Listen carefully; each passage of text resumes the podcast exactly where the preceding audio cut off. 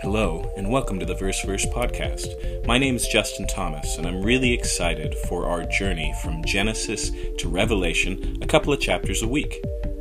My goal is that you would grow in your ability to understand the story that the Bible tells as a whole, as well as your ability to read the Bible for yourself. I would love to connect with you on social media. You can find us at verse slash verse, all spelled out, on Instagram or Facebook. Thanks again for tuning in.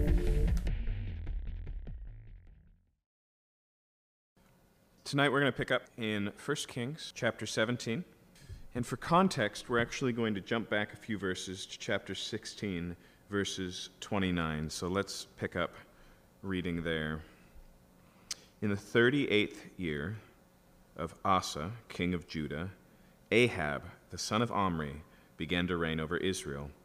And Ahab, the son of Omri, reigned over Israel in Samaria 22 years.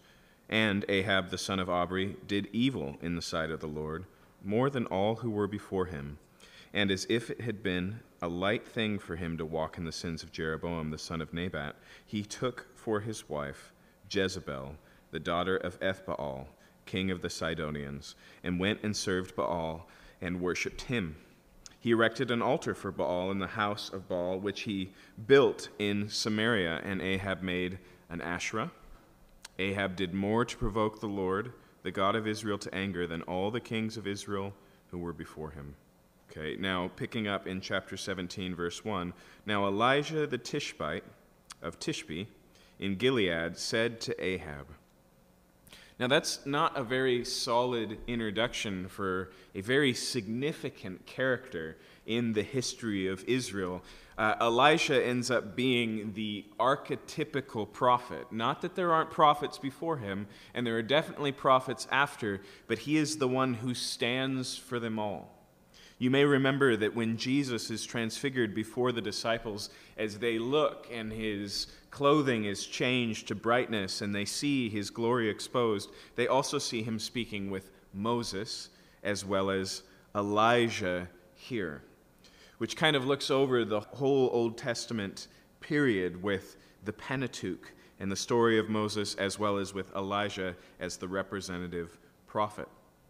But here we know very little about him except for the basic information that we get from most Hebrew story characters uh, his name, his uh, father's name or his clan, his family name, uh, as well as where he's from.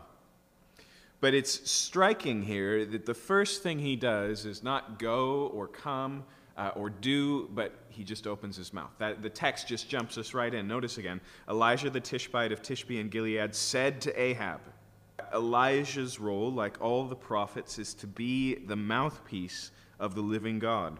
And so, although there were 22 years with Ahab on the throne and doing wickedly, it's not that God is absent.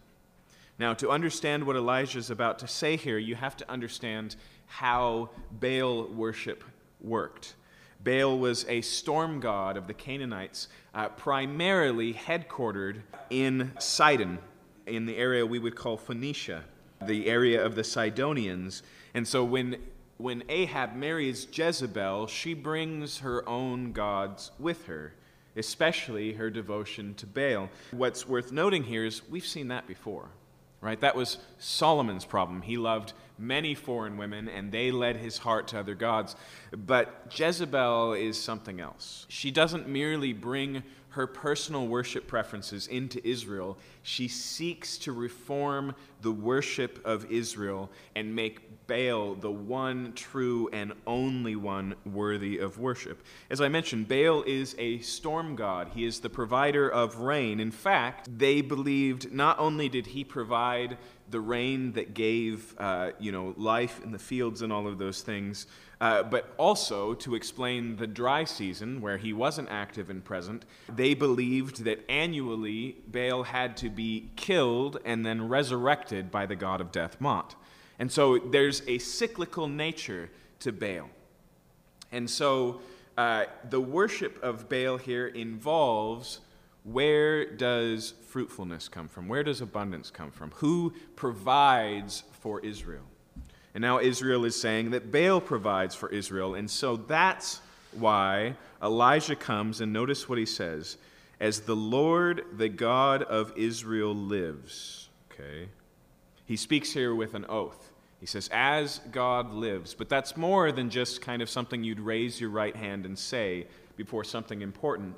It is the theme, it is the point that Elijah wants Israel to understand the difference between a living God and no God at all. And so, what he's going to demonstrate here is that God of the God of Israel is alive and Baal is not. And so he says, Before whom I stand, there shall be neither dew nor rain these years except by my word. In other words, he speaks of a divinely sanctioned drought. Okay? In other words, he's going to demonstrate that Baal has no power to provide, uh, that rain actually comes at the word of the Lord, and through here his prophet Elijah. Verse 2 The word of the Lord came to him Depart from here and turn eastward, and hide yourself by the brook Cherith, which is east of the Jordan. So, as soon as he gives this proclamation and the, the clock is started on this drought, God tells him basically to flee, to run, and he sends him to the brook Cherith, east of the Jordan. So, if you can. Uh, if you can envision Israel in your mind, remember here, we're in the 10 northern tribes. And so Judah and Jerusalem is down here. Up here are the 10 northern tribes of Israel. And currently we are in Jezreel and Samaria. Those are the two places that are of focal points here. Samaria being the capital of Israel, and Jezreel being one of the places where there's, you know, a summer summer palace, basically. And so here he goes not into the south, into Judah, but to the east, away from the Mediterranean Sea and across the Jordan River. Okay, and so the Sea of Galilee is at the top of the Jordan River, and then the Jordan goes all the way down to the Dead Sea. He's now outside of Israel proper, and he's in hiding. Uh, now, God directs him to a specific brook, and then notice what God does for here, despite the drought he provides for his prophet. And so he's commanded here in verse 4 You shall drink from the brook, and I have commanded the ravens to feed you there.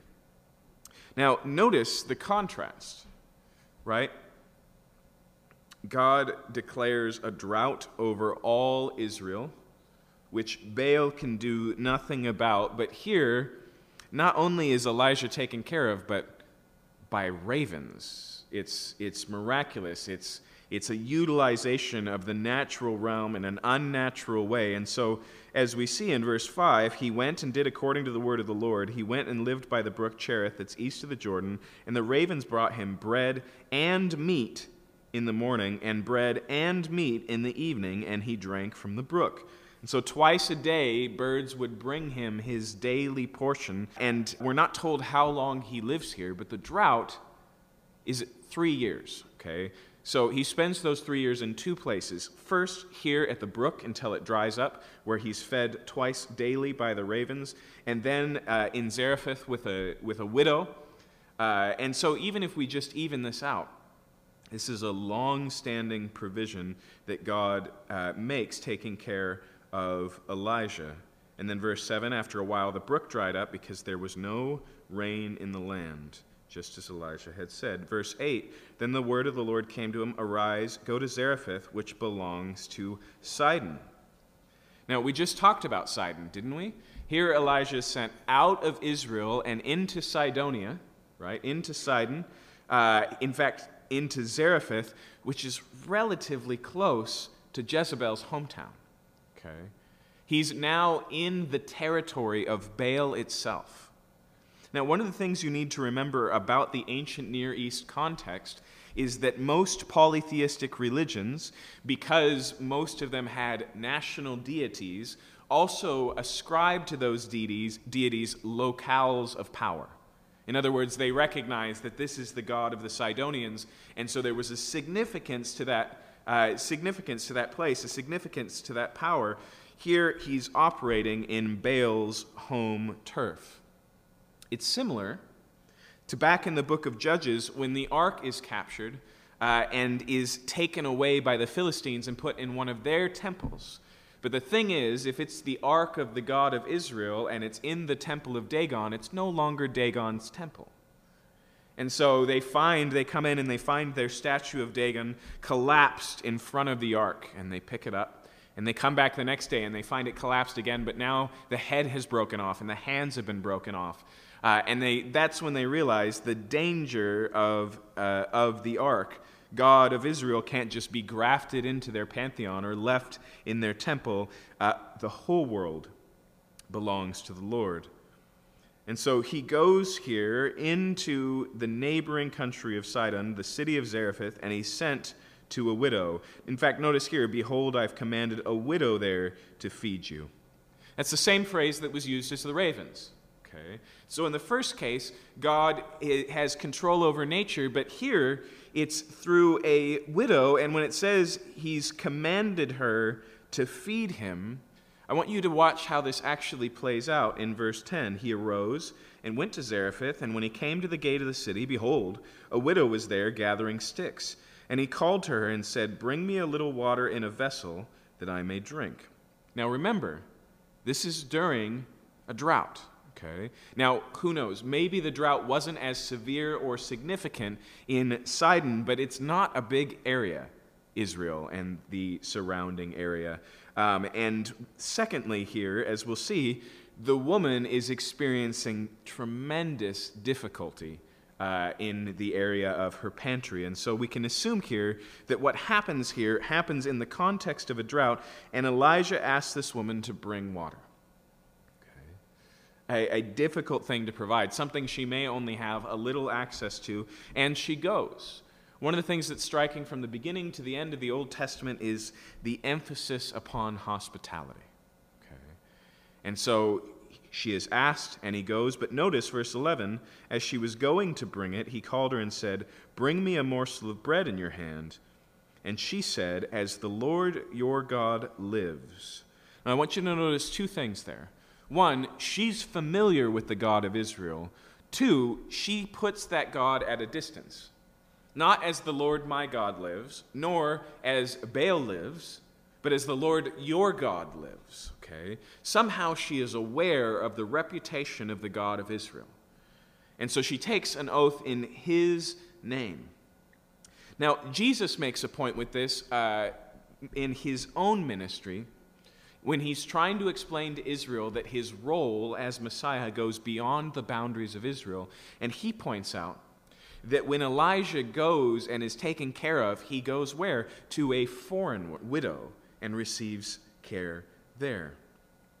But as she's here uh, saying this, we see what the problem is. Verse 12 As the Lord your God lives, I have nothing baked, only a handful of flour in a jar and a little oil in jug. And now I am gathering a couple of sticks that I may go in and prepare it for myself and my son, that we may eat it and die. She is preparing for death. She has one meal left, and she, the only reason she's even out by the gate is she's gathering up enough wood for a final fire, for a final bake of a little bit of bread, and then her and her son uh, are going to pass away. That's how significant the drought is. Now, notice verse 13 Elijah said to her, Do not fear. Go and do as you have said, but first Make me a little cake of it and bring it to me, and afterwards make something for yourself and for your son. Now, if we just read this straight as it is, uh, it honestly just sounds demanding and cruel. Right? She's just explained she doesn't even have enough for tomorrow, and what she does have is hardly anything for today. And he says, That's fine, just give me the first portion, and then you can go back and cook some more. But we should recognize what this is. Okay? As we're about to see, God is going to miraculously provide th- for Elijah through this woman, and therefore for this woman and her son as well. Um, but what this is, is an opportunity for faith. In fact, notice he doesn't stop talking there. He says, Do this, and then he tells her why. It's not a test, and that's important. The goal isn't here, let's see if you really you know, respect me most. Let's see if you really love me most. No, it's an opportunity for, for faith. And verse 14, for thus says the Lord, the God of Israel. Remember, faith comes by hearing, and hearing by the word of God. Here, she's not putting her trust in Elijah, even though she'll come to see him as the mouthpiece of God, as a man of God. She's putting her trust in the promise of this God of Israel that she's apparently heard about. Thus says the Lord, the God of Israel The jar of flour shall not be spent, and the jug of oil shall not be empty until the day that the Lord sends rain upon the earth. For the duration of the drought, every time you go to this jug, every time you go to the container and you reach in, there will always be a little bit more. There will always be enough for today. Okay. In verse 15, she went and did as Elijah said, and she and he and her household ate for many days. The jar of flour was not spent, neither did, neither did the jug of oil become empty, according to the word of the Lord that he spoke by Elijah. And so we see here that the word of the Lord is just as powerful in Sidon as it is in Israel. The same word that restrains rain falling upon Israel and, uh, and Sidon here also miraculously provides out of the pantry of a widow day after day after day. But, verse 17, after this, the son of the woman, the mistress of the house, became ill and his illness was so severe that there was no breath left in him, which is a relatively soft way of saying he died. Okay? Here, he dies of his illness. Now, notice too, uh, notice in verse 18 how she speaks to Elijah. She said to Elijah, What have you against me, O man of God? You've come to me to bring my sin to remembrance and cause the death of my son. Now, there's two striking things about that. The first is what would have happened if Elijah hadn't shown up? Right? She was preparing her last meal for her and her son. They were both going to perish, but because God sends Elijah, they've been taken care of. And so, so here we see she's rattled by this. She's forgetful. And we all have that tension, don't we, between faith and forgetfulness? Where the problems of today seem significantly greater than the problems of yesterday even though the only reason we're here to face them is sometimes, frankly and honestly, because God provided in such a significant way yesterday. But on top of that, I want you to notice that she questions here Elijah's presence in her life, and she says, Is this an act of judgment? Have you come to bring my sin in remembrance upon me? In other words, she says, Is the death of my son somehow what I've had coming this whole time? And that's what this is all about. Now, we're not told much about this woman here. We know that she is a widow. Um, but there's something in her life, something significant that she ties to the death of her son. She has guilt. And she questions what's going on here. Now, there's one, leather, one last layer of context to, um, to bring here, right? The, the one God that Baal is subject to is Mot. Death. Even Baal can't resist death. And it's only at Mot's hand that he's resurrected every year. And so here is the tension for this Sidonian women, uh, widow. For us as readers, what about the God of Israel in death? And so we read here, verse 19, he said to her, Give me your son. And he took him from her arms and carried him up into the upper chamber where he lodged. And he laid him on his own bed. And he cried to the Lord, O my Lord God, have you brought calamity even upon the widow with whom I sojourn by killing her son? So notice here he comes as a representative of the widow, and he speaks with the same language she does. He says, Have you brought this judgment upon the woman? It's important to recognize here uh, one of two things. Either Elijah wasn't given any forward information about this possibility. He's operating here based on the circumstances and coming before God to seek his will, uh, or he's in the loop and yet he still enters into the petition of the woman, into the heart of the widow for her son. You see, the reason why I bring that up is because what we would label this either way is intercession. And as an intercessor, Elijah speaks with honesty and presents to God not just a problem to be solved, but does it in the context of God's known character. He questions God's character here, not of unbelief, but in faith. Much like Abraham. God comes to Abraham and he takes him for a private conversation, and they're overlooking the valley, and beneath is Sodom and Gomorrah. And God tells Abraham what's about to happen. And Abraham starts to question. And he says, Won't the God of all the earth do rightly? What if there's righteous people in that city? Right? He contends for, and who's especially on his mind is Lot, he contends for the righteous in Sodom, but as he does it, there's a tension between the respect of your God in heaven and I'm only on earth. You can feel that in every word out of his mouth. And also a tension of, shall not the God of the earth do rightly? God, this is the God I know you to be. We see the same thing with Moses as he comes before the Lord. Uh, as God says, Israel has gone too far this time, I'm going to wipe them out. In fact, Moses, your children are going to be the new Israel. Set aside the family of Abraham. Let's talk about the family of Moses. And he steps in and he says, But what about your glory, God? What will all the nations who have been looking think if they see that you were able to bring Israel out of Egypt, but not able to bring them into the promised land, not to fulfill your promises? Intercession is not based on the innocence or the deservation of the parties involved, it's based on the character of God. That's where it's pushed. He doesn't challenge specifically if this son is innocent, if the widow's done nothing wrong. He pushes instead beyond that. And he prays here in verse 21 Then he stretched himself upon the child three times and cried to the Lord, O Lord my God, let this child's life come into him again. And the Lord listened to the voice of Elijah, and the life of the child came into him again, and he revived. And Elijah took the child and brought him down from the upper chamber into the house and delivered him to his mother. And Elijah said, See, your son lives. And remember, the narrator here, he's been, he's been using this word lives. He's used it twice so far as God lives, so also the widow's son lives, right? The relationship here is one of contrast. Verse 24 The woman said to Elijah, Now I know that you are a man of God, and this is the word of the Lord in your mouth is truth.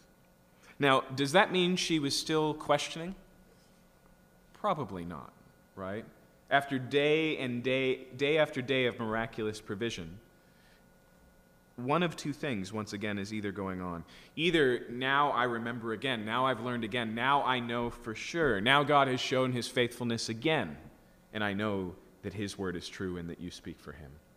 Or she's saying, This experience trumps everything beforehand. I knew of, but now I know personally. Now I've encountered. You know, there's, there's a new depth to her understanding of who God is. Now, one of the things that I love about this story is we need to remember here that God could have provided for Elijah with more ravens and another river. And it's true, God here, in doing things this way and in the story being recorded, says clearly and fully and significantly the God of Israel is the God of everywhere. Baal has no power. In a similar way, when we look at the Exodus, every one of the plagues that God brings upon Egypt is a challenge to their pantheon. Every one of them is tied to one of the gods that Egypt worshiped, and God shows himself master over all of them. Right? But also here, we have this beneficiary, and who is she? I mean, be honest. If you were God and you were trying to impress people, where would you do your miracles? Who would you go after? Why doesn't Elijah end up in the household, in the palace of Sidon? Why does he end in the place where there's influence and all of these things and then demonstrate these things? Why is it a widow? Because God cares for the widow. She's desperate, and God meets her desperation in sending Elijah. Luther has this phrase, and I've been stalling because I've been trying to recall it. Uh, he talks about how often uh, we find God's mercy, that's what it is accidental mercy. And he doesn't mean accidental, like, oops, I spilled some mercy. He means incidental. He means there are God's covenant, and then there are these places where God just reaches beyond it and touches lives outside the covenant. And it flows through all of the history of Israel. Jesus, like I said earlier, lays a finger on that and says, This shows that this is not just the God for Israel, but for the whole world. This shows that God's interest is above and beyond uh, Israel. And as we continue to read through 1st and 2nd Kings, we'll see more occasions of this. Random foreign kings who God takes care of. Okay. Um, but here, we see that God is on the move, both in a negative and in a positive. He both stays the provision, proves that Baal has no power, keeps him pinned, if you will, and at the same time is the giver of life. Not just of the daily nourishment required for life, but even life from the dead is in the power of God. Now we move forward, verse 1 of 18. After many days, the word of the Lord came to Elijah in the third year. Okay? So this drought has gone on completely, not a drop, not a day of rain for two years and into the third year, and we'll find pretty late into the third year uh, this is taking place. And so God speaks to Elijah and says, Go show yourself to Ahab, and I will send rain upon the earth. So Elijah went to show himself to Ahab. Now the famine was severe in Samaria, and Ahab called Obadiah, who was over the household. Now Obadiah feared the Lord greatly, and when Jezebel cut off the prophets of the Lord, Obadiah took a hundred prophets and hid them by fifties in a cave and fed them with bread and water. And so we're introduced to a new character here. His name is Obadiah.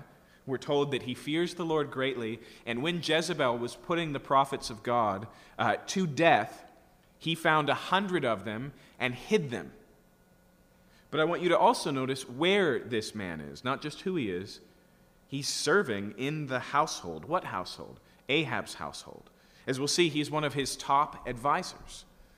And it's interesting, isn't it, that we've got this this prophetic, external, in your face ministry that challenges, and then we've got somebody who is right there and present in the midst.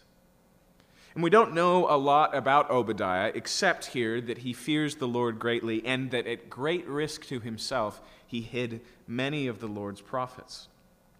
And I think we have to watch out because sometimes we have a tendency uh, to rightly recognize and value the Elijahs and question the Obadiahs.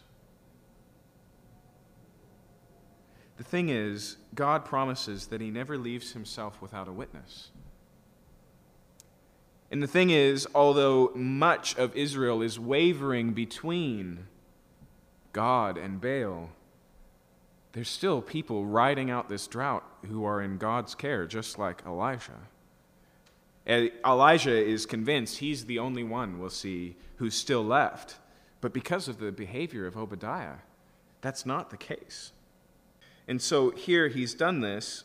In verse 5, Ahab said to Obadiah, Go through the land to all the springs of water and all the valleys. Perhaps we may find grass and save the horses and the mules alive and not lose some of the animals. Okay? That's a pretty good test point for how bad the drought's gotten.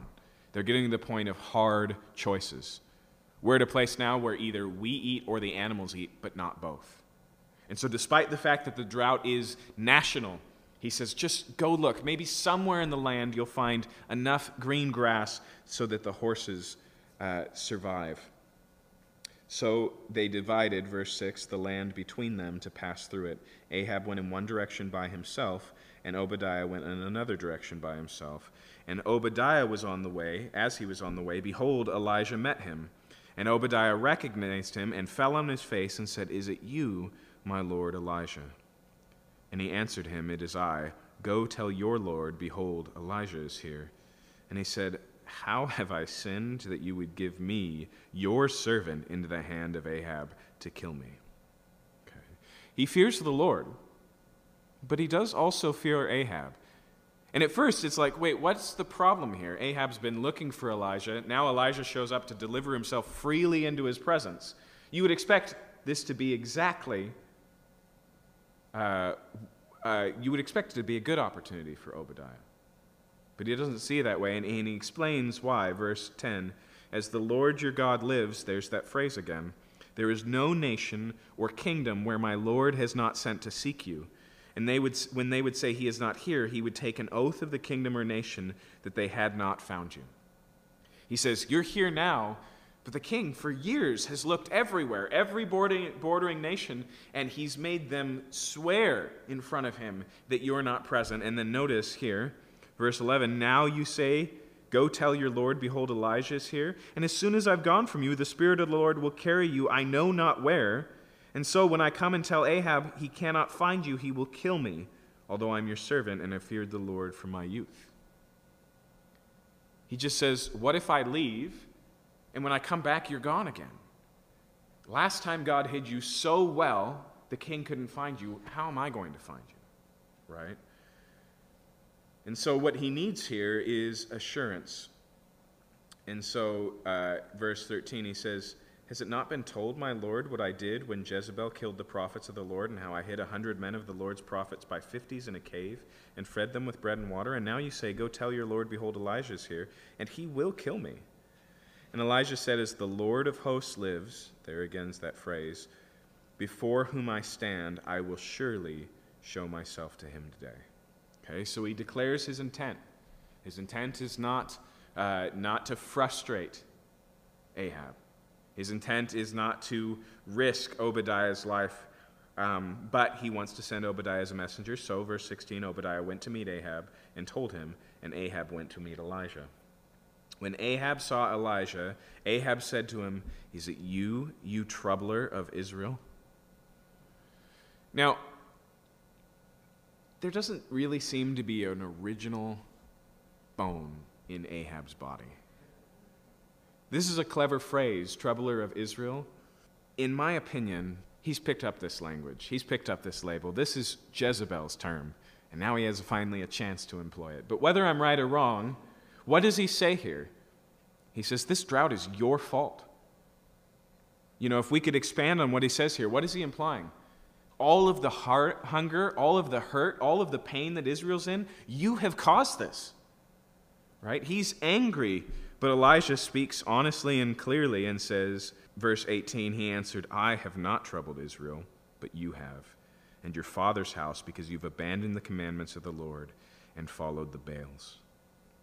Jezebel can blame Elijah all she wants but it's Ahab who has forsaken the Lord their God and aligned Israel with Baal, uh, and that's why circumstances are the way they are.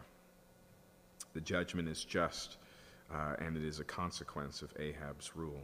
Verse 19 Now therefore, send and gather all Israel to meet me at Mount Carmel, and the 450 prophets of Baal, and the 400 prophets of Asherah who eat at Jezebel's table.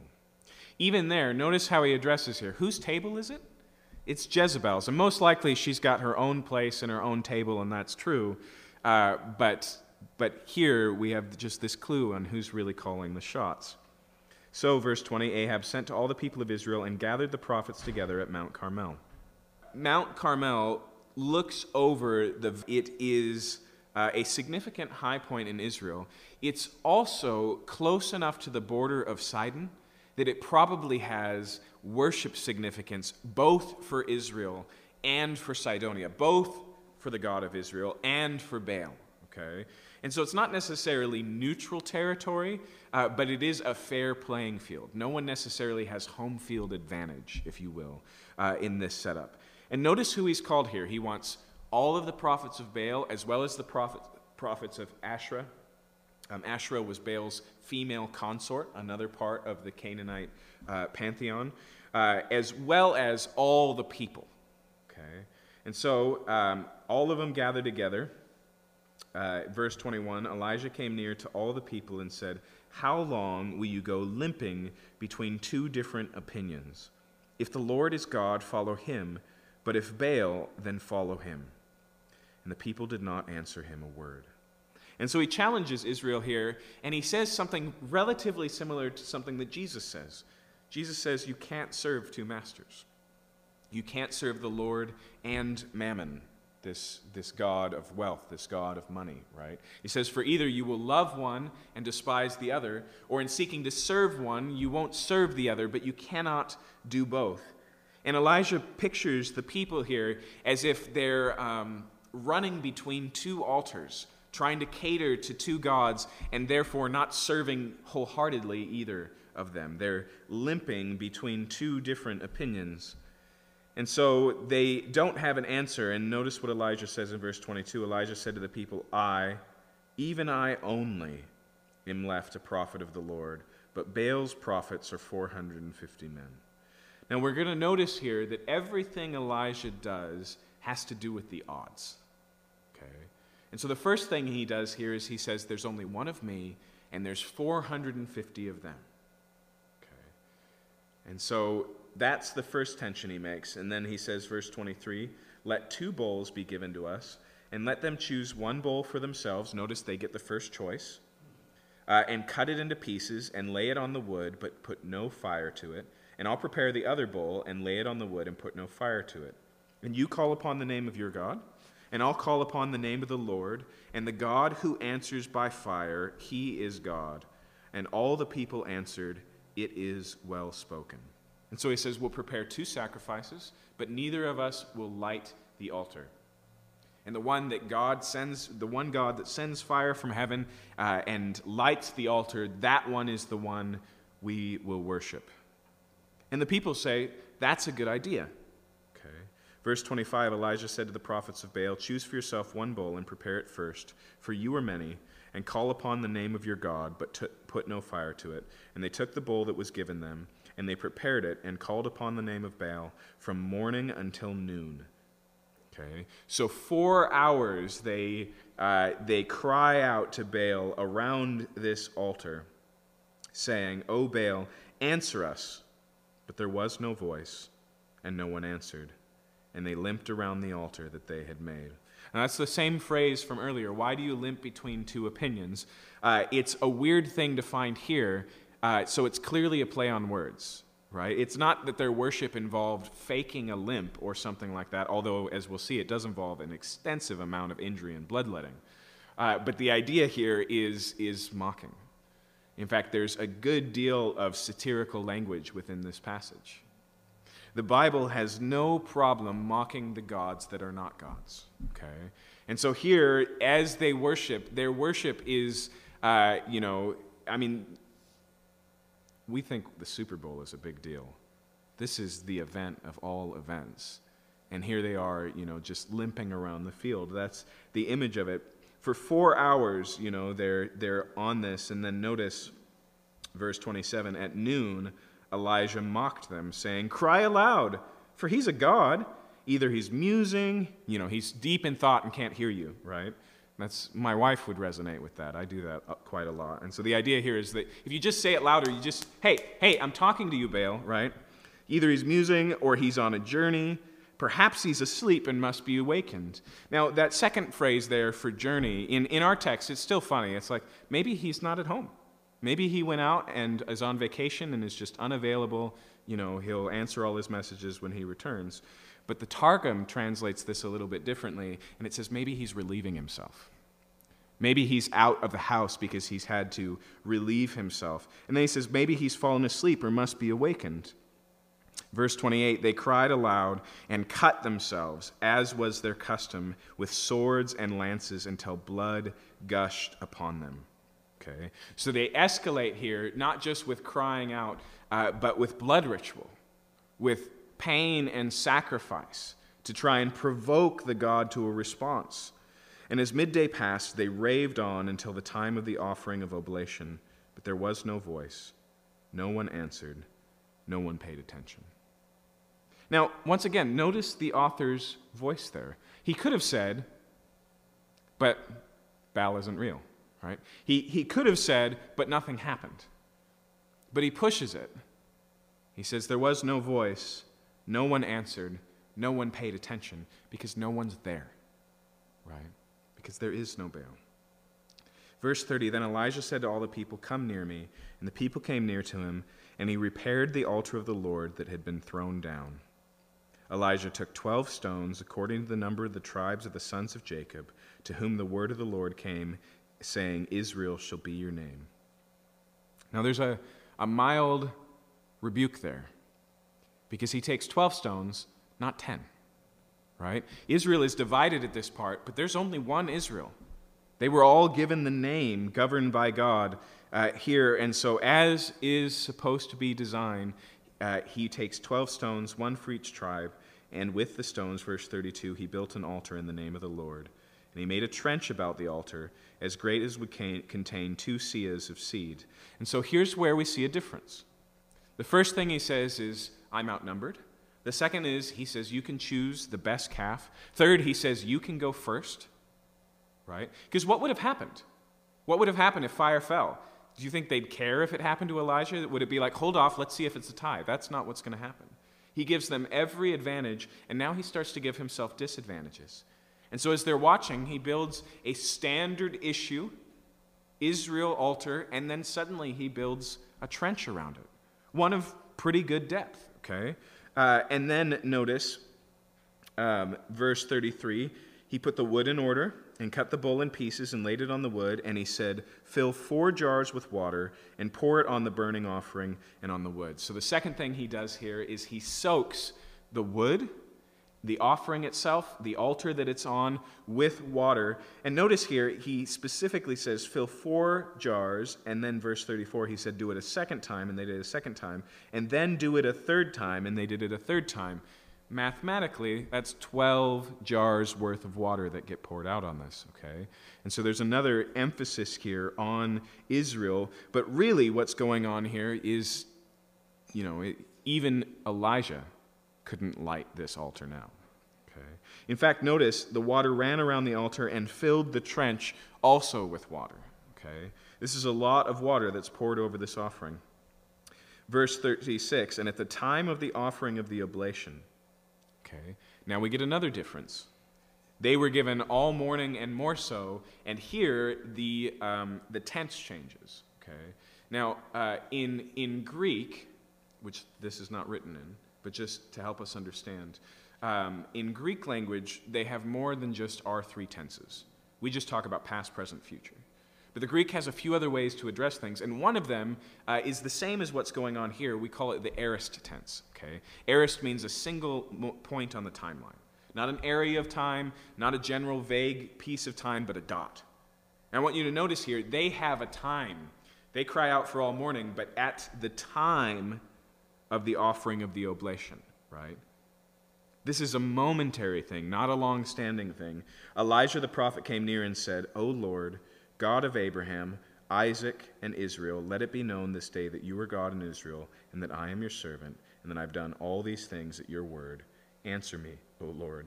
Answer me that this people may know that you, O Lord, are God, and that you have turned their hearts back. Now, I want you to notice there we see another difference. They cry out loudly and collectively, and he just speaks. He speaks quietly, uh, and he basically just says, God, prove yourself, remind your people, show that you are the living God. And then notice he says, Answer me, O Lord, answer me that this people may know that you are Lord, our God, and that you have turned their hearts back. Now, that could say something different. It could say they would know and they would turn their hearts back.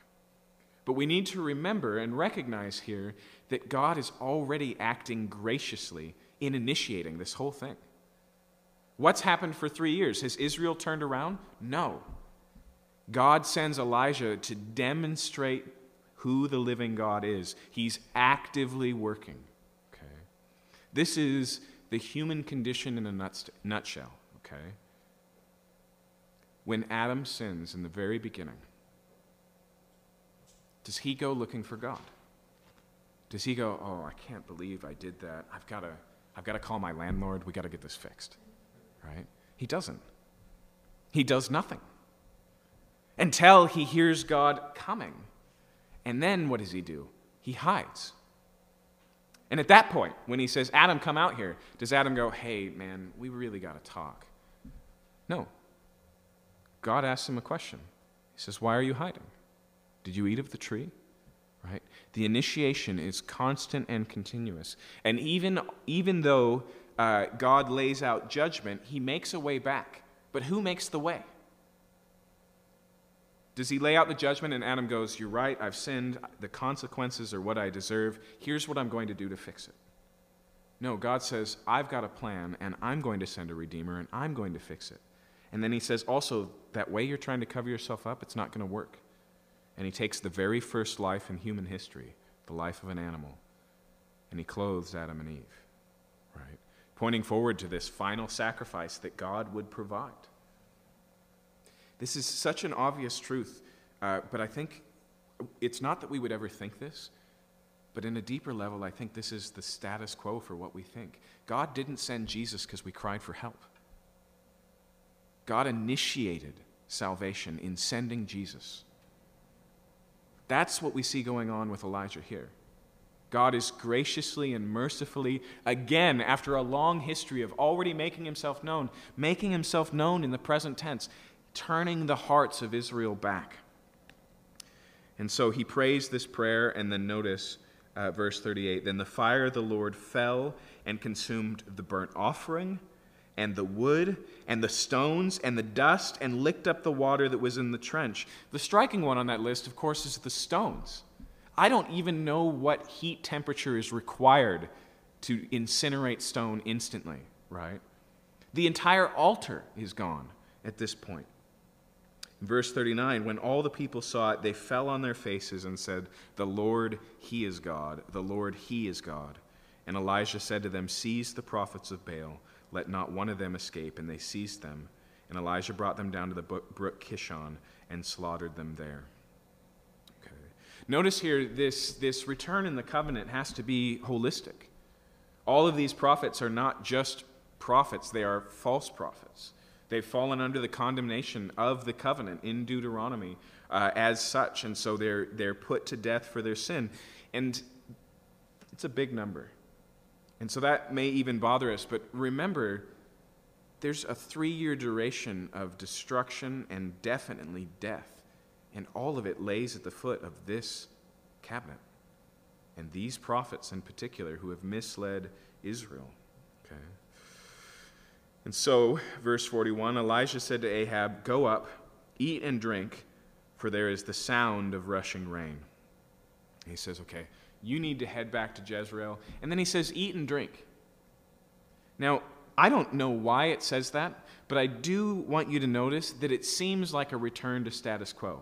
He takes this response of the, uh, the response of the people, he applies it to, Abra- or to, to Ahab too, and he basically says, okay, repentance is now, restoration is now, back into life.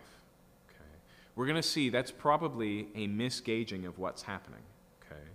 Um, but he says, You need to get home because there's a storm coming, right? I hear the sound of a rushing of rain. So Ahab went up to eat and to drink, and Elijah went up to the top of Mount Carmel. And he bowed himself down on the earth and put his face between his knees. Now, here's another lesson that I think we can draw uh, from Elijah tonight. We've already seen that God is the one who initiates and people respond. But remember here, God sent Elijah because it was going to rain. Now he's conveyed the message because it's going to rain.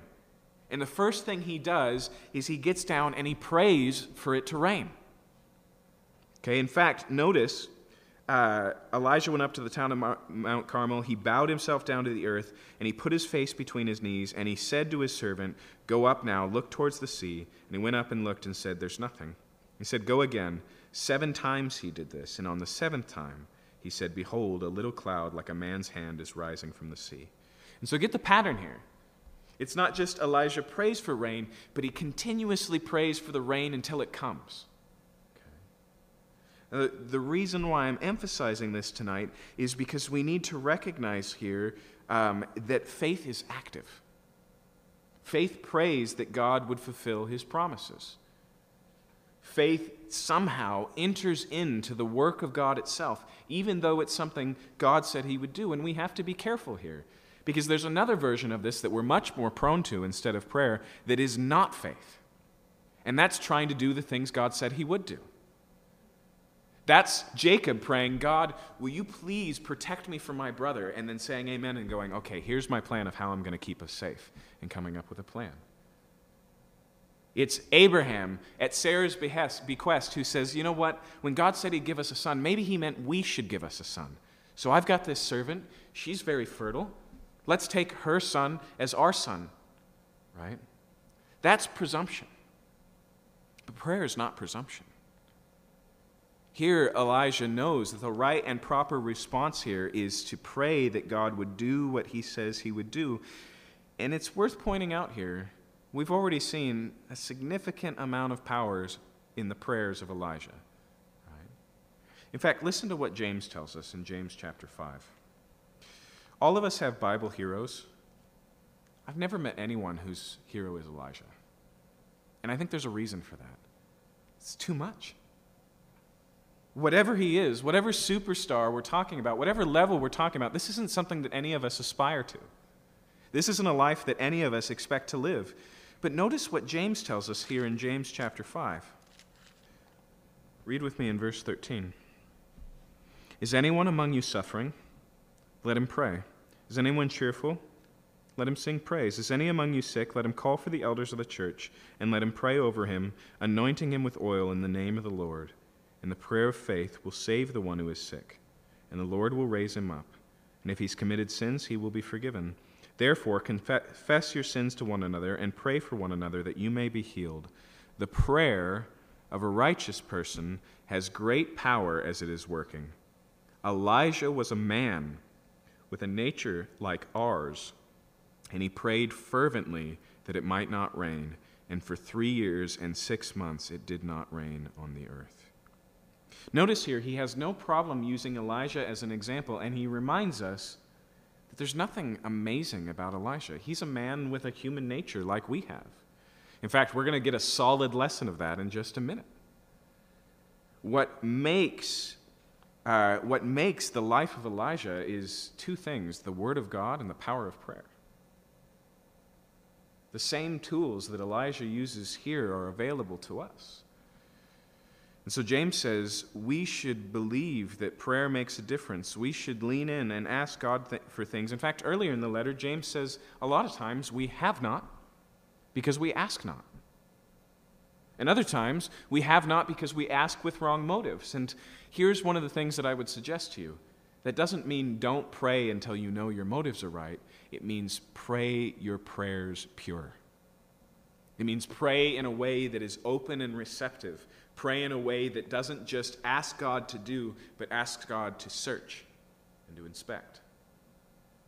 And I think here in James, when it says that he fervently prayed and it didn't rain for three years, that we should probably read that not as he fervently prayed for a week and then three years of answer, but this was a daily and continuous engagement between him and God. Every day it didn't pray because every day Elijah prayed or excuse me, every day it didn't rain because every day Elijah prayed. He was a participant in what God was doing. So, going back here, he prays and then he does stop praying. And notice here, he doesn't stop praying when he's soaked to the bone. He doesn't stop praying, uh, you know, when he feels the first raindrop. As soon as his servant says, I see a cloud in the distance, but it's so small, it's like the size of my hand. He knows what that means. Once again, this prayer is not a prayer of desperation. If I don't pray, God won't do this. As soon as he sees this tiny little know nothing, or, uh, tiny little cloud, he responds, and notice what he tells his servant here.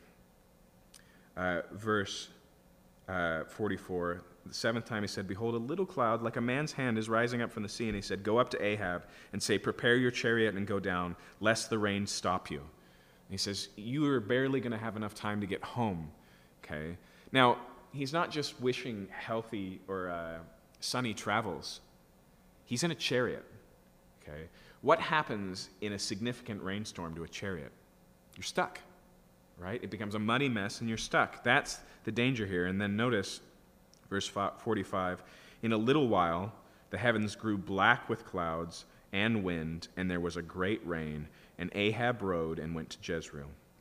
And the hand of the Lord was on Elijah, and he gathered up his garment and he ran before Ahab to the entrance of Jezreel. Okay. And once again, this means one of two things. Either he says, Gather your chariot, and then he travels with him, but he does it on foot. Or Ahab gets a head start and Elijah beats him on foot. Okay? Either would be significant. The distance is 27 kilometers. Okay? This is a significant distance. It's, um, it's not a marathon, but it's more than a half marathon. Okay? It's a pretty good distance that he travels on foot here, ahead of a chariot that's going its fastest. Why? Because the hand of the Lord was on Elijah. Once again, everybody observing Elijah's life sees something significant. It's noticeable, it's supernatural.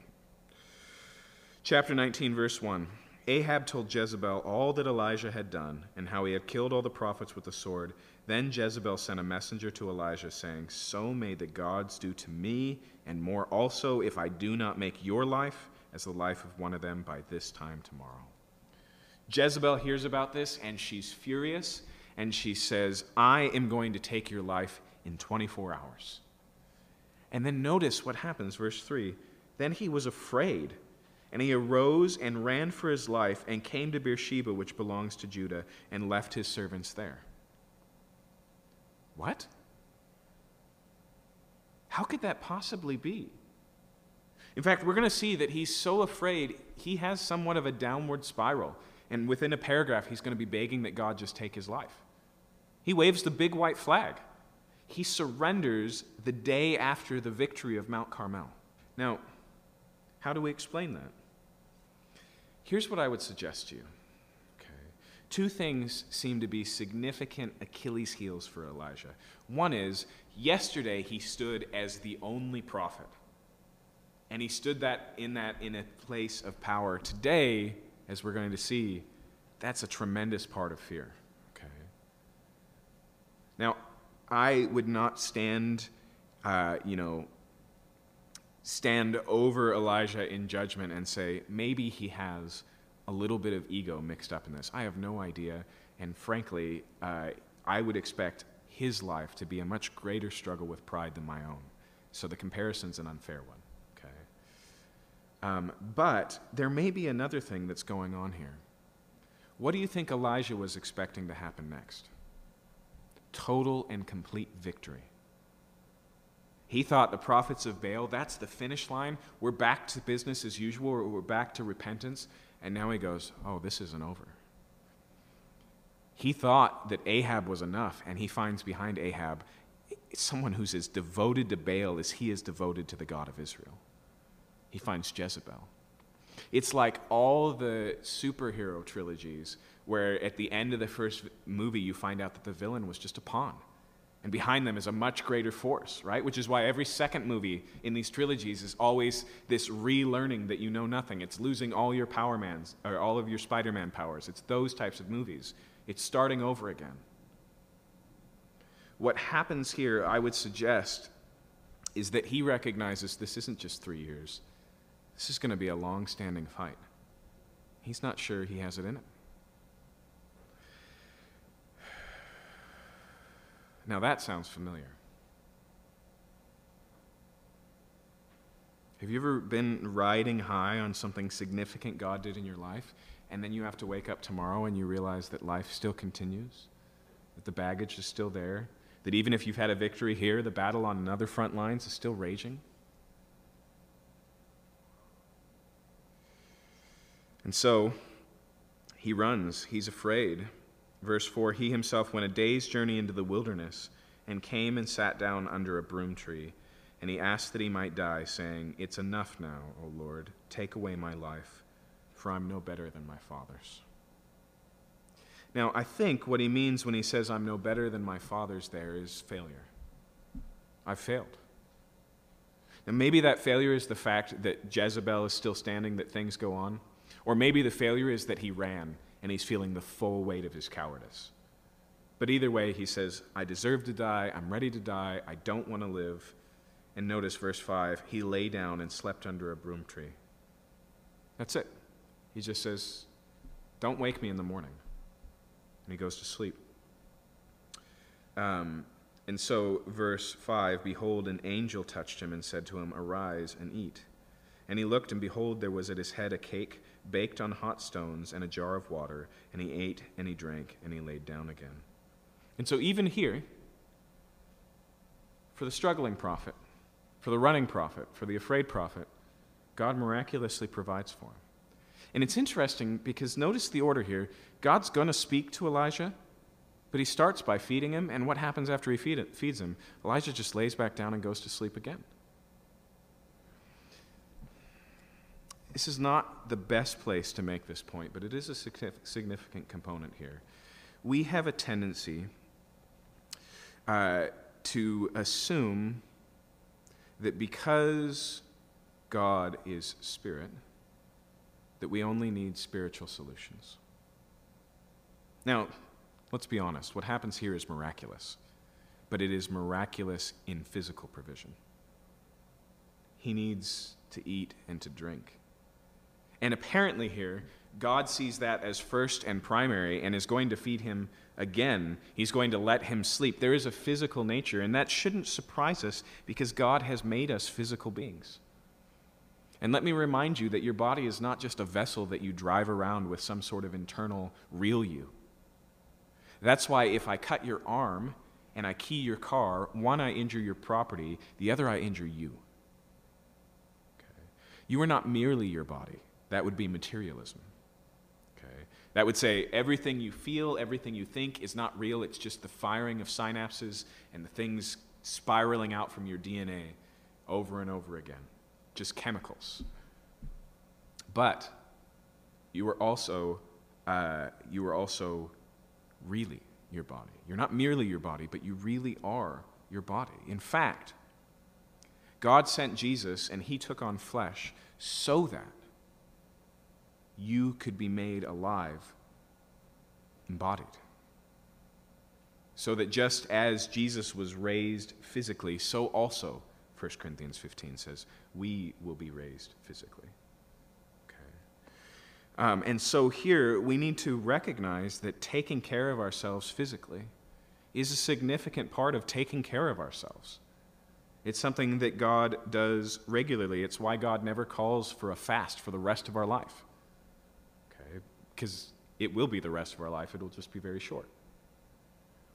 And so here, you know, once again, I don't think it's good to turn this into a text on how to help your friends when they struggle with depression.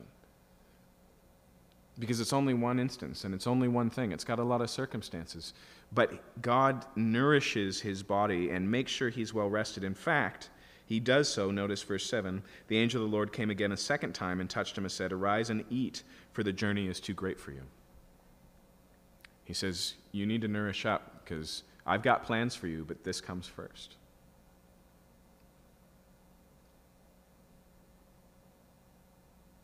I want to make a suggestion to you tonight. It's a suggestion on how you should think about medication when it comes to things like depression and other mental struggles. You are a physical being, which means oftentimes your struggles have physical components. In fact, the school known as biblical counseling, or traditionally nouthetic counseling, which is taken from a word at the end of Romans, able to admonish, nouthetic counseling. Uh, its founder, Jay Adams, who really pushed for pushed back against psychology, pushed back against this secular care of souls that he said had invaded the true care of souls, which is the church. He pushed back against Christian psychologists who took those things and then painted a veneer of Christian understanding over it. And he said, I'd like to call you heretics, but the creeds don't mention counseling, so I can't. But every time he counseled, the first thing he would do is say, I want you to go see your physician. That's always where he would start. He wanted to deal with the physical and the mental and the spiritual and the other components, and he always sought to do so. Because you are physical, medicine can be a significant part, but here's what you need to keep in mind with, um, with uh, psychiatry and with the medicines we prescribe for depression or anxiety or anything else. None of them cure the problem. They're not supposed to. What they do is reduce the symptoms that you're feeling, take the edge off your condition to give you room, ideally, to deal with the problem. And so, so uh, use them. Take advantage of them. Don't use them without extensive support from your doctor because of all medicines, uh, psychiatric medicine is the, the one that needs to be the most customized, the one that needs the most attention. And I will tell you honestly, I've lost more than a few friends to suicide because of medicine changes that did not have the right oversight. Okay. Use them, but recognize that's not going to deal with the problem. If you can't even face life, maybe like Elijah, you need rest and you need food and you need drink so that you're ready for the journey. But better living through chemistry is not the journey. And if we settle for anesthetization, we miss out on what God wants to do. You are physical, but you are more than physical. And so he says, feed, and then verse 8, he arose and ate and drank, and he went in the strength of that food 40 days and 40 nights to Horeb, the Mount of God. No normal meal is provided for here. He, on this, goes 40 days without food and presumably without water, all the way to Horeb. And notice here, Horeb is called the Mount of God. Why? Because this is the place in Exodus 3, Horeb, the Mount of God, that phrase is used there in Exodus 3, where Moses encounters God in the burning bush. Elijah here, he isn't going back in his own story to the beginning of his own story. He's going back to the beginning of Israel's redemption in Moses. He's going to the place where, where God appeared to Horeb. And while he's there, notice what happens. Verse 9 He came to a cave and lodged in it. And behold, the word of the Lord came to him and said to him, what are you doing here, Elijah? Now, even that I find really striking because he could have asked that 40 days ago, but he doesn't. Also, does God know? Of course he does. What is he doing? He's drawing Elijah out. He's drawing Elijah into conversation, not because God needs information, but because Elijah needs God. And so he's, What are you doing here? And he answers, verse 10, he said, I have been very jealous for the Lord, the God of hosts. For the people of Israel have forsaken your covenant, thrown down your altars, and killed your prophets with the sword, and I, even I only, am left. Even I only, that's the same phrase he used against the prophets of Baal. But now he sees it as a terrible thing and an evidence that the fight is over and lost.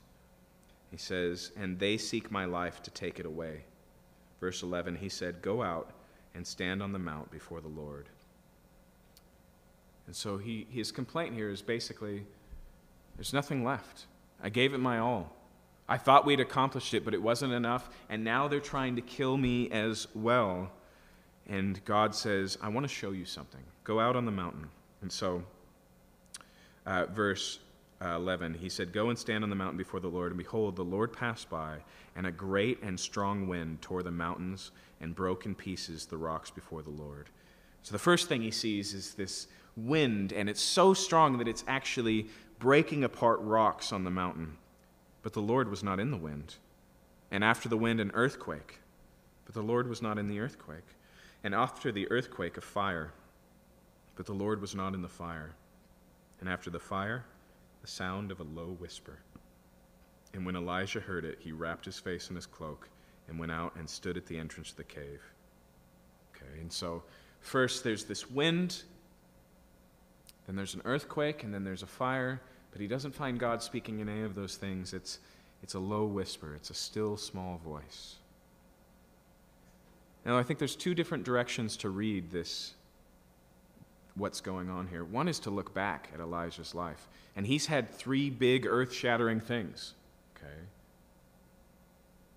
He prays for the drought, and the drought is. He prays that fire would descend and consume the altar, and it does. He prays for rain, and it pours. But God's plan is something greater than the big things. The other way to read this has to do with what God does next. Okay, and so he comes out, he hears the still small voice. Um, and so the voice came to him, and again it asks, What are you doing here, Elijah? And he repeats word for word what he said earlier. I've been very jealous for the Lord, the God of hosts, for the people of Israel have forsaken your covenant, thrown down your altars, and killed your prophets with the sword, and I, even I only, am left, and they seek my life to take it away. Now, why the repetition? I would suggest to you it's because God is trying to get his attention, and here he's testing to see if Elijah's received it. It's not very different from a chiropractor who does his work and says, Go ahead and try it again. Right? How do you feel now? Might be a good way to read it. Why are you here now? And he says the same thing. He's still in the same place. And then notice here, verse 15 the Lord said to him, Go, return on your way to the wilderness of Damascus, and when you arrive, you shall anoint Hazael to be king over Syria and Jehu the son of Nimshi you shall anoint to be king over Israel, and Elisha the son of Shaphat of Abel Meholah you shall anoint to be a prophet in your place. Now I want you to notice here, in the same way that there were three big encounters, here he gives Elijah three plans. Okay? Interestingly enough, as we see as we will see in the story, first, Hazael being king over Syria is going to be a constant combatant to Ahab. Isn't that weird? He sends him to an anoint, anoint a pagan king. But the reason is because this is going to be part of the big, long journey of what God is doing to bring his people back from Baal. And just like we saw with that wind breaking apart the rocks, Hazael is just going to bang against Israel and bang against Ahab over and over again. The second one here is Jehu. Okay. Jehu is to be anointed as well as king over Israel. This is going to be Ahab's replacement, right? Um, and uh, he actually, uh, interestingly enough, just like an earthquake, is going to split the country into civil war. And then there's Elisha, and Elisha is the flame of the Lord. Right? The ministry that he picks up the mantle of from Elijah's and, and continues on is going to be a significant part of this. But, but there's a secret part. It's not found in any of those places. Notice what it says next. Verse 17 The one who escapes from the sword of Hazael shall Jehu put to death, and the one who escapes from the sword of Jehu shall Elijah put to death. Yet I will leave 7,000 in Israel, all the knees that have not bowed to Baal, and every mouth that has not kissed him. Here, he finally says, Actually, I do just want to correct one thing you said. You're not the only one. I'm maintaining for myself and keeping 7,000 pure who have not worshiped Baal. Now, in the New Testament, Paul makes a comparison in Romans chapter 9, and he refers to this group as a remnant. Right? Here in the apostasy of Israel, it seems like the whole world is lost, and God says, No, I've reserved for myself 7,000. I would suggest to you that that is the still small voice that the place where God is going to work in and through Israel, it's unseen, it's unknown, it's merely a remnant. And yet, from this point on in Israel's history, God constantly maintains and, and keeps a remnant. And so, uh, in Isaiah, in chapter 10, he's talking about the fact that God is now going to bring uh, judgment on Assyria on Babylon, on the captors of Israel. Uh, he lays all of this out and he says, And there will be, when all is burned, when nothing is left, there will be a remnant. Yes, discipline. Yes, destruction. Yes, exile. But I will preserve for myself a people in Israel. This is something that we can rely upon and trust that God is always faithful to do, despite the evidence to the contrary. Never once in the history of Israel has Israel been eradicated and then the religion later discovered again. Never once in Christianity has Christianity been wiped out, although many have tried. Never will Christianity be fully and completely corrupted. God always saves for himself a remnant. If you get a chance to read it, uh, Shelley's Church History in Plain Language is a really accessible and good, um, good book on church history. And one of the things that he shows is in every age, whatever was going on at the church at large, there was always this remnant. God's work always continued, and sometimes it was hidden, and sometimes it was small. And that's the lesson Elijah needs to learn. Why? Because since he didn't know it, he was discouraged, he despaired. And so he goes about his work, and the thing that he does, closing the chapter here, is he calls his replacement Elisha. Verse 19. He, he departed from there and found Elisha, the son of Shaphat, who was plowing with twelve yoke of oxen in front of him, and he was with the twelfth. Now, we know what that means in practice, okay? What that means is he's part of a very wealthy family. Okay? And so all of his servants are plowing in front of him with 11 other pairs of oxen, and he's taking the final lap. Okay? Uh, which would be easier uh, and all those things. But he comes from a wealthy family. Okay? Uh, on top of that, notice what happens here. Elijah passed him and cast his cloak upon him. So he just walks out and walks up, and as we've seen often, it's a symbolic action here. Okay? Just like the prophet who tore his clothing into 12, just like when Samuel uh, responded to the tearing of his clothing with Saul, uh, over and over again we see this. And here, you know, this one's so obvious that we actually take this phrase and use it sometimes in modern English, right? Elisha is going to take up the mantle of Elijah. Okay? He's going to take over the ministry. It's like prophetic tag. Elijah's it. Right? That's what happens here. And Elijah knows what it means. And so, verse 20, he left the oxen and ran after Elijah. I love that because get the picture here. Okay? Elijah walks by, throws it on him, and then just keeps walking. And so he figures out what's going on. He's like, wait, was that Elijah? And then he stops what he's doing and he runs after him. And notice what he says. He says, Let me kiss my father and my mother, and then I will follow you. And he said to him, Go back again, for what have I done to you? He says, I'm coming, but I want to say goodbye to my family. And effectively, what he says here is fine. Do it. And so what does he do? Verse 21 He returned from following him and took the yoke of oxen and sacrificed them and boiled their flesh with the yoke of oxen, and gave it to the people, and they ate. Then he arose and went after Elijah and assisted him. And so he, he celebrates this, and he also takes the plow that he was working, breaks it down, and uses that as the wood to burn. He, he burns his bridges. Okay? He leaves his wealth, his family, everything behind for the calling that's upon him. Now, here's what's interesting. When we get to the ministry of Jesus, we find an occasion where those who would like to follow Jesus make a similar statement as Elisha makes to Elijah here. Let me first bury my father. Let me just close things up with my family. Okay. Now, to be fair, what he's saying there is not, my dad died on Thursday, can I wait for the funeral? What he's saying is, let me stay at the house until my father dies and the inheritance is divvied, and then I will come and follow. And Jesus says, Let the dead bury their dead, but as for you, come and follow me. And then he goes on and he says, No one who puts his hand to the plow and then looks back is worthy to follow me. See, as significant as Elijah is and the calling to follow Elijah, calling Jesus is in a different category.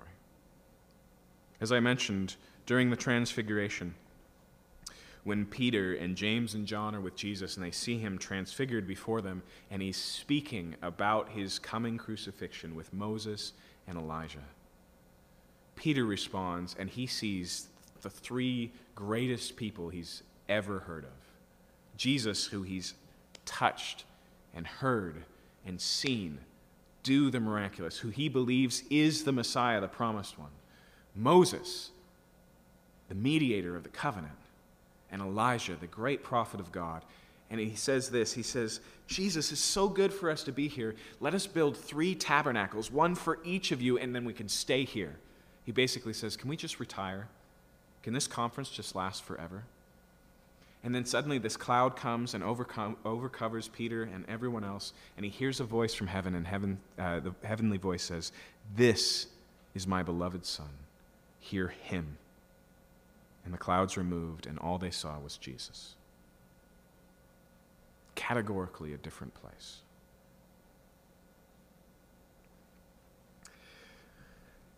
So,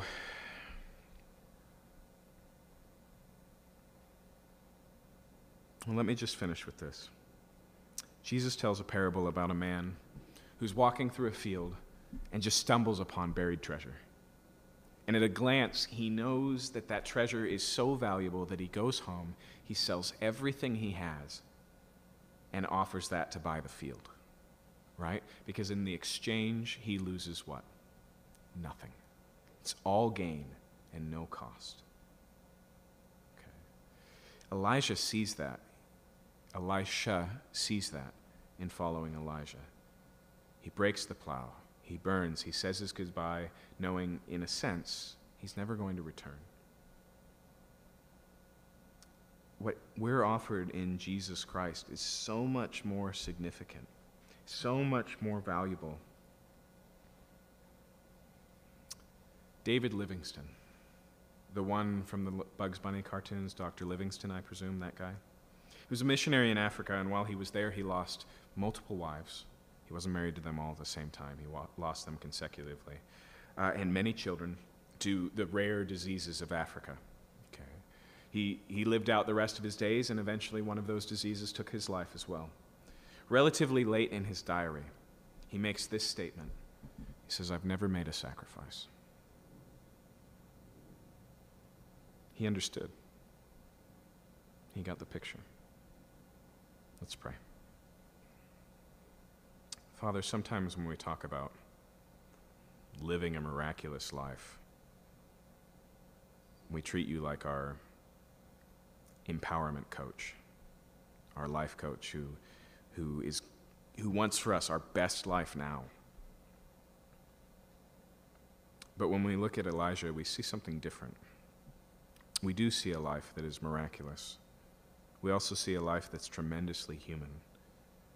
When we look at it broadly, what we see is a God who is both powerful and good, who is so committed to his people that he raises up prophets, who is so committed to his people that he demonstrates again, even though he doesn't need to, even though we're the ones who closed our eyes, that he is the God who loves us how regularly, how often, Lord, you draw us back out.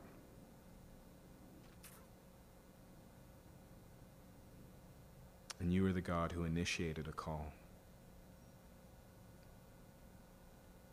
I pray, Lord. I pray, Lord, that you'd protect us from looking back.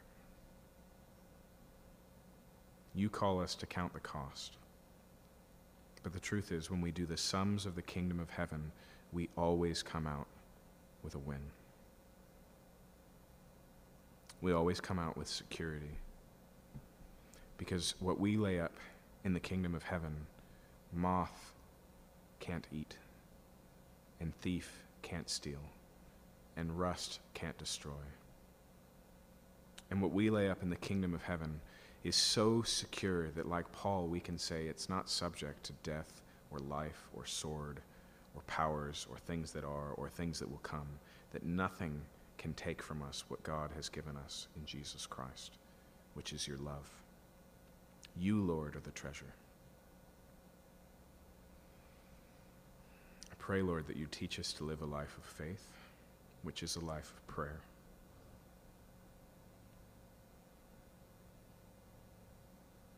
We ask these things in Jesus' name. Amen.